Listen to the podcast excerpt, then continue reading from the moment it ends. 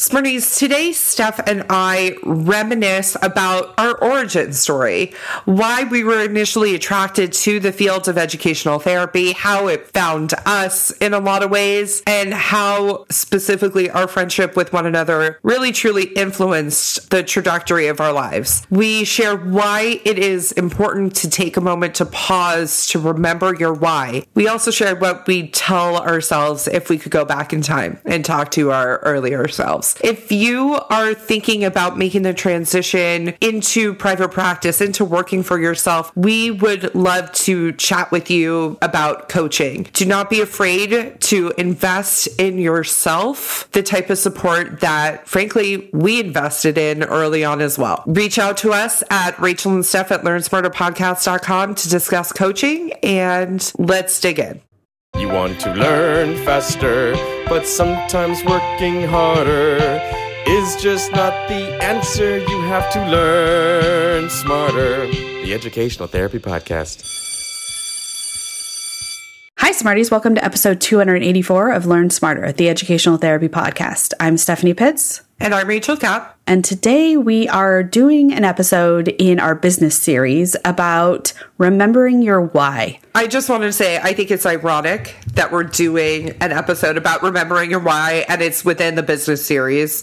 Let me just share a quick story so I was meeting up with some other entrepreneurs last week, and one of them said, like, Rachel, why are you doing this business? And so I started going into all the reasons of what attracted me to learners with executive functioning skills specifically. But then I started talking about the podcast.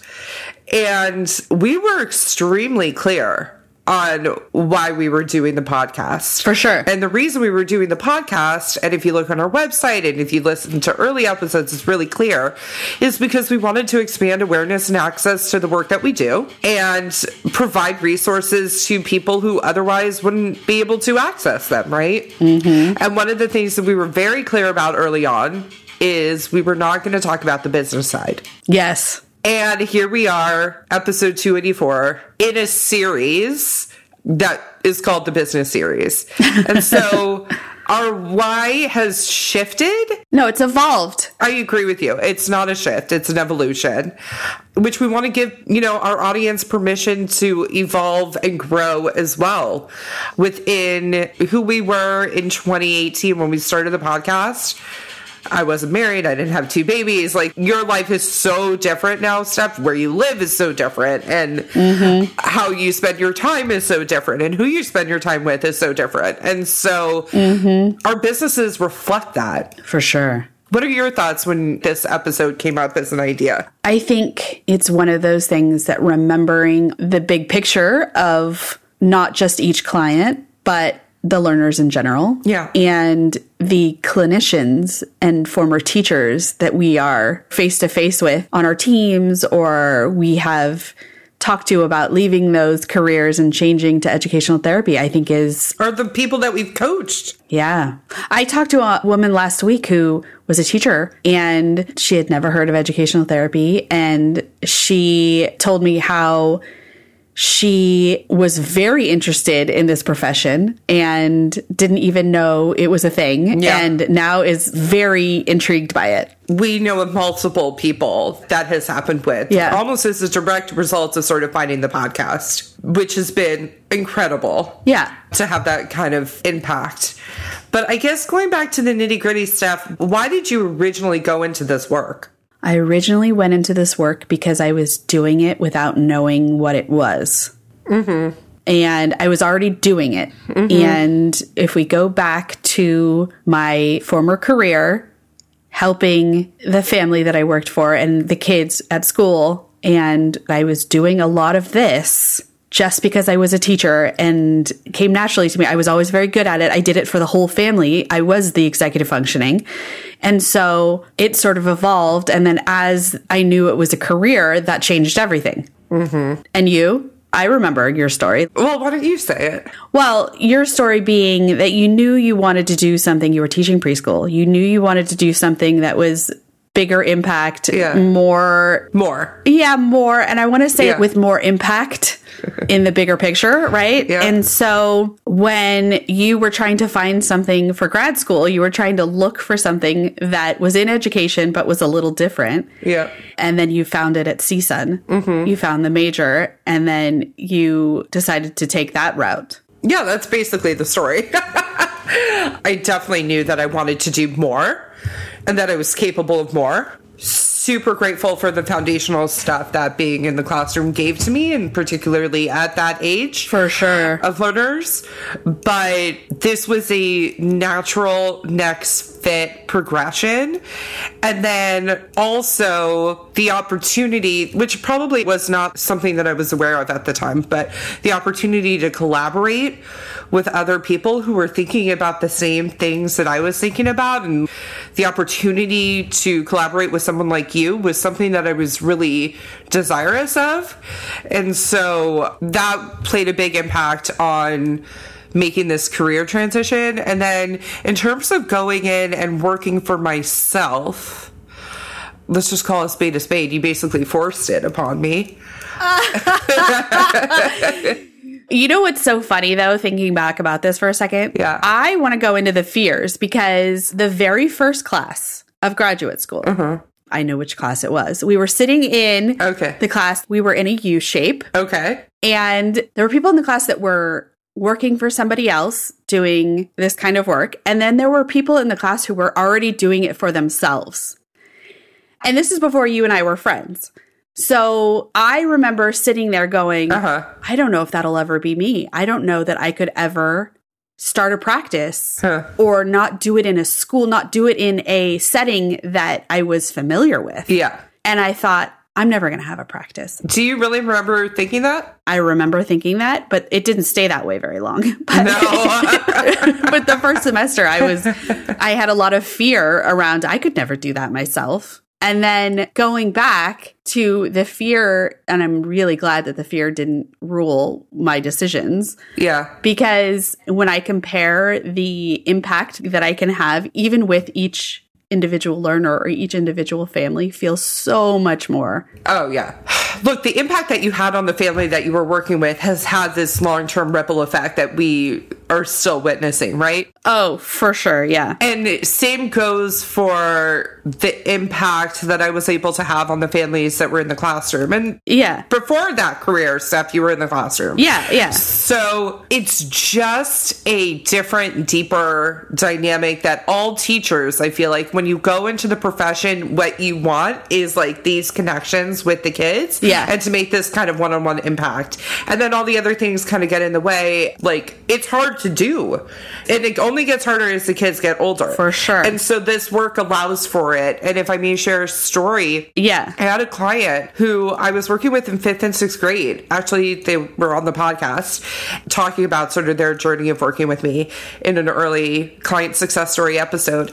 And now they're coming back as a senior. I'm going to see him later today. Like, that is so cool It is so cool. to like have that long term relationship. And then the fears of working for yourself should not be ignored. It's really hard to work through. Let's go back for a hot 2nd to when you said I basically pushed you into that. Mm-hmm. What were your fears that you had going on? It was all about stability. Uh huh. It was all about predictability. Mm-hmm. And I had to make a decision. It was a financial decision, really, of like, am I okay with unpredictability if I could potentially have a more fulfilling professional life and financial life? And I ultimately made the decision yes. And I've shared this before. I made more in the two weeks after I left the classroom than I had in the previous two weeks of when I was in the classroom.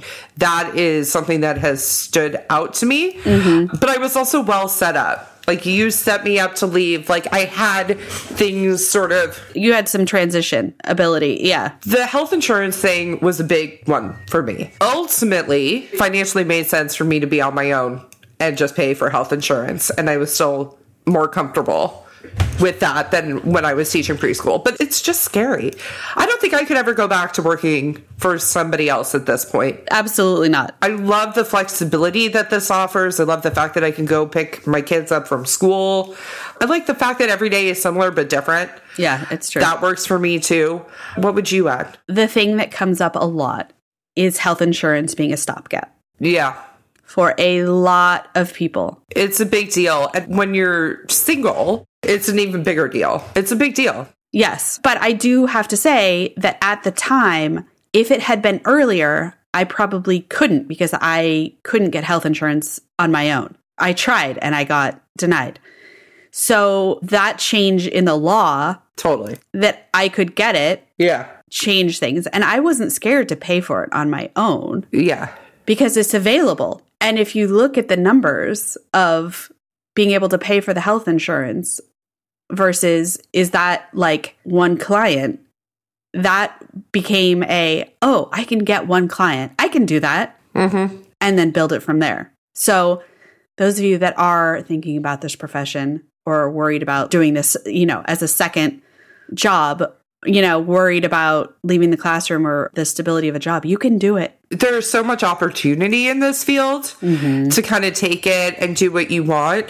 I will say we were both single Mm-hmm. when we both made the leap, and that was really scary too to not have the backup of another income. Yep. That was really scary. Steph, what else do you remember about that time? I'll tell you what I remember about you in that time. Mm-hmm. First of all, I was having FOMO that you were doing it. Oh, I did know that. Oh, yeah, yeah, yeah. Because you really were only on your own doing it a couple of months before I left and I started, right? Yeah. But I was seeing how your days were being filled.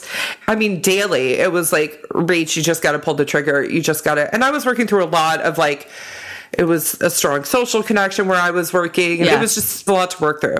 But I remember having FOMO, but I also remember you had a confidence that this was going to work too. Do you remember that? Mm, not really, but this sounds like me. Yeah. What do you remember? When I sort of decide something, it's going to work. Yes. And I think we also both come from a place of abundance mm-hmm. and also that the universe will provide. Mm-hmm. I think we both have that sort of mentality of like things will work out because they always have. Oh, for sure. What do you remember about 2015, Steph and Rachel? And by the way, we're recording this in October of 2023. So this is eight years ago.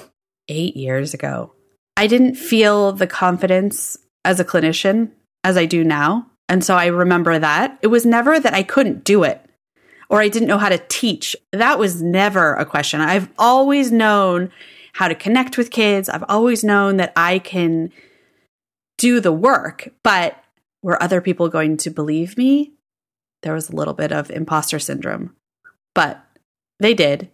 And I did do a good job. Yes. So it was fine. But at the end of the day, I think that's what 2015 was the big career change, a huge career change. And I felt a little old at the time to be uh. having such a huge career change.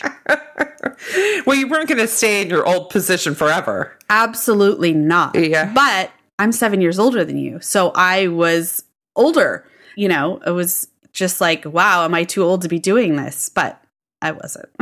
no, now looking back, definitely not. I do think I had the gift of being a little younger in doing this. I think that was a gift it was a gift. because I didn't have as many responsibilities. I don't know that I'd be able to do something like that now.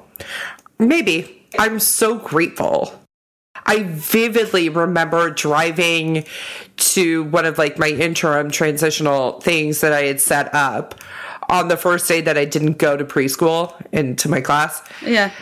And I felt like the weight Oh, yeah. lift off. I know exactly where I was. And I was like, oh, this feels like the right. thing. First of all, it was later. I think it was like 10 o'clock and I was going. Like that alone was like such a relief and quality of life Oh, for sure. impact for me. But I guess the reason we wanted to do this episode is to both mark the moment and acknowledge the transition that we've been through. And the evolution of both of our businesses. I don't think we ever imagined in 2015, 2016 No. we'd be doing a podcast. No. I don't think we ever imagined that we would be doing business coaching.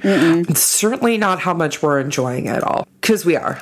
For sure. And I want to say part of it is also reigniting the passion or the desire. If you are somebody who has been thinking about this or started it and lost your way a little bit, like this is an episode to also remind you you can do it. Or if you're doing it, you've already done it and just remember that and just, Stay connected to who that person was because yeah. it is really, really important when you're in business for yourself to mark the moment. And so, one of the things that we've often done over the years is literally we have a big sticky note and we write down all the quote unquote accomplishments that we've had. I actually have a picture and I saw it in my time hop of Uh-huh. that big sticky note.